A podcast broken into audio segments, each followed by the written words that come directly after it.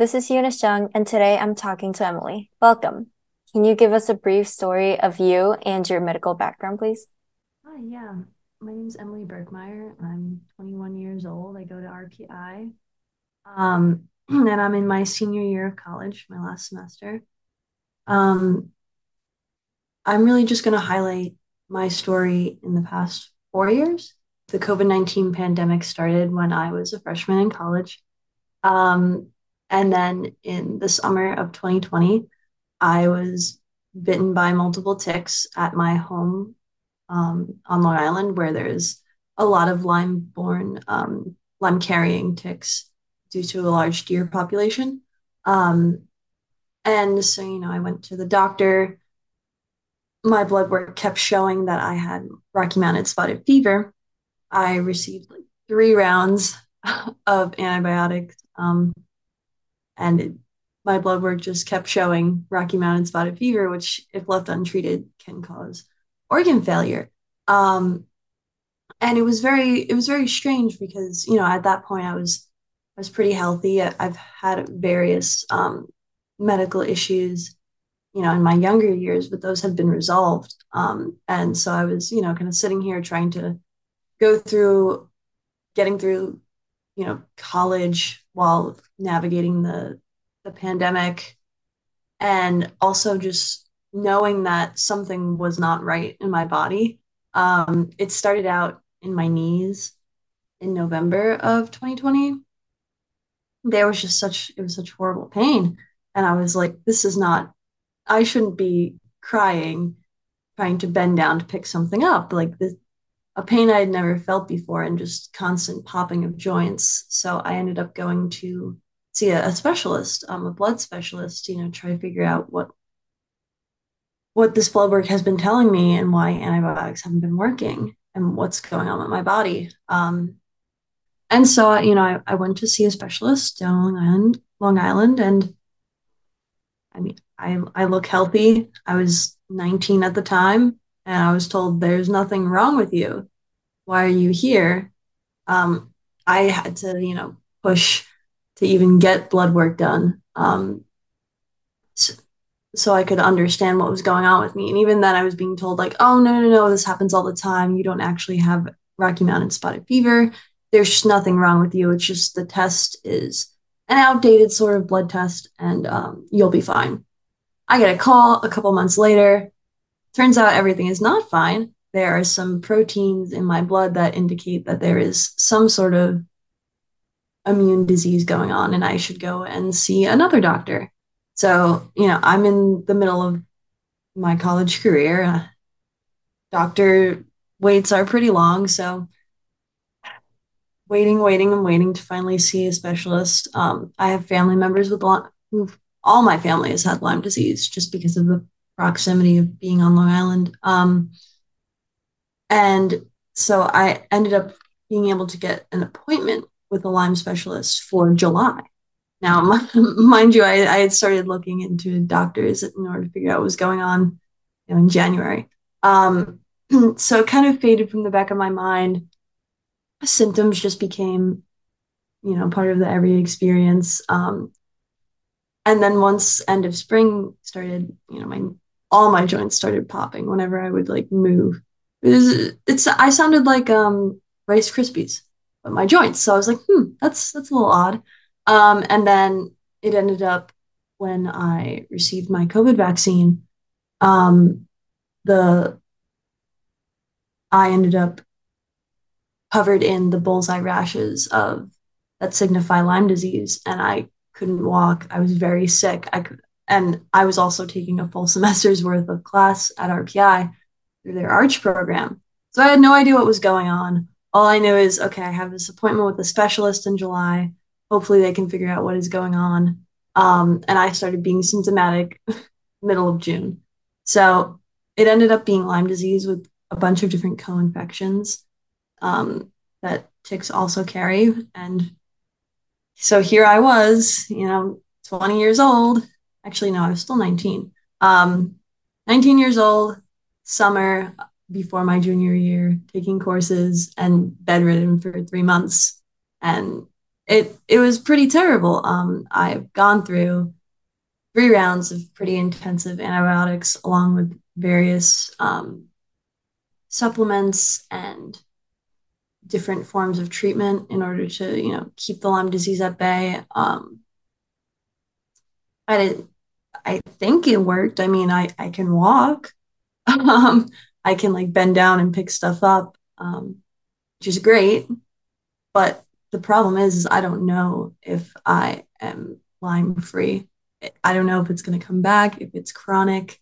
Um, and I, have been having heart issues recently, um, which may be due to the Lyme disease. So this has been something that's when the question is about my medical history, especially if I'm going to the doctors or just trying to explain to someone, it's always turns into this long-winded story because I, I mean, I wish it was just as simple as, oh, I got sick for a bit, but a bit has been nearly three years. Um, and I didn't expect college to to be interrupted or or occurring alongside this this illness.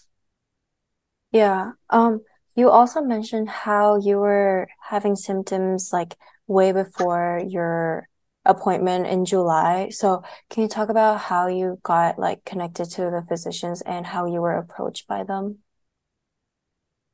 Yeah, um, I'm really blessed to have a very supportive family.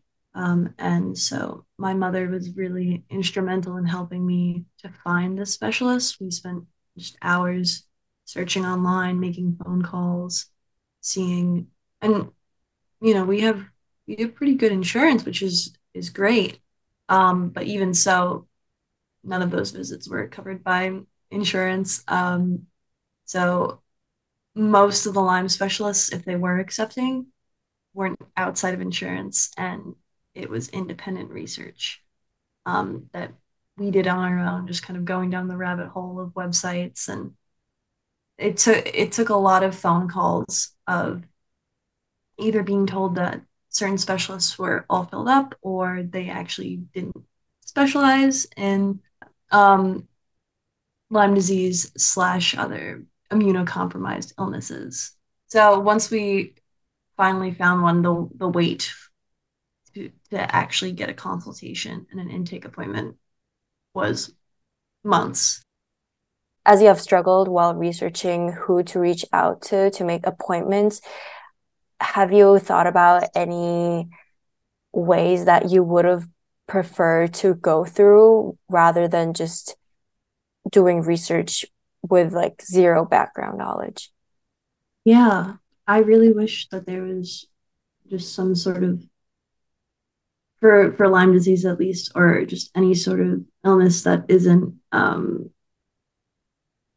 easily treatable. That's that's more on the, the fringes of, of what current treatment looks like. Um, I really wish there was some sort of like through my insurance company or even the doctor who did my blood work. If I had been told like here, here's a list of some people you can call, because like it it was just like we were flying blind basically. It was trial and error. Who who's the closest distance wise?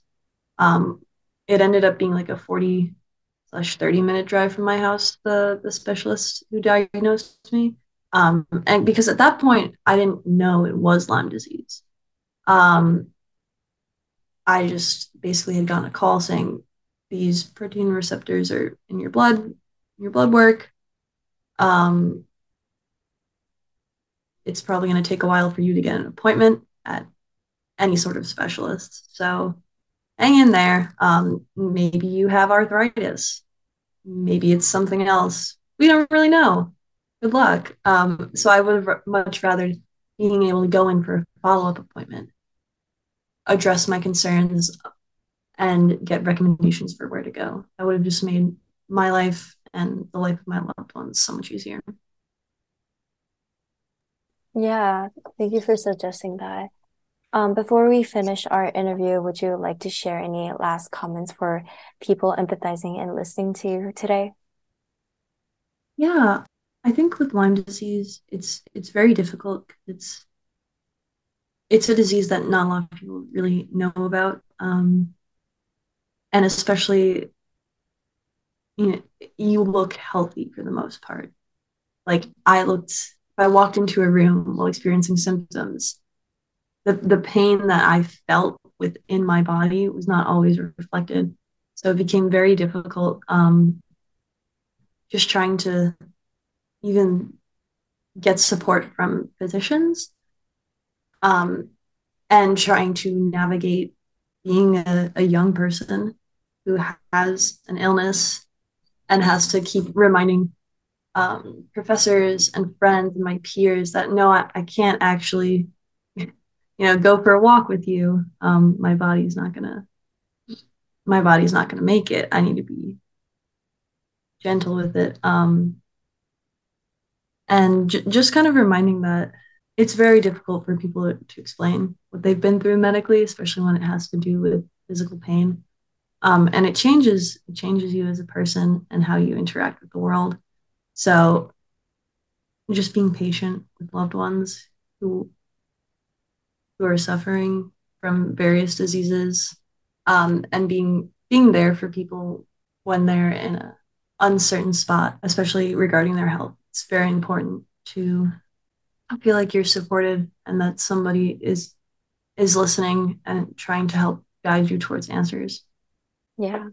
Um, thank you for telling us about your experience today, Emily.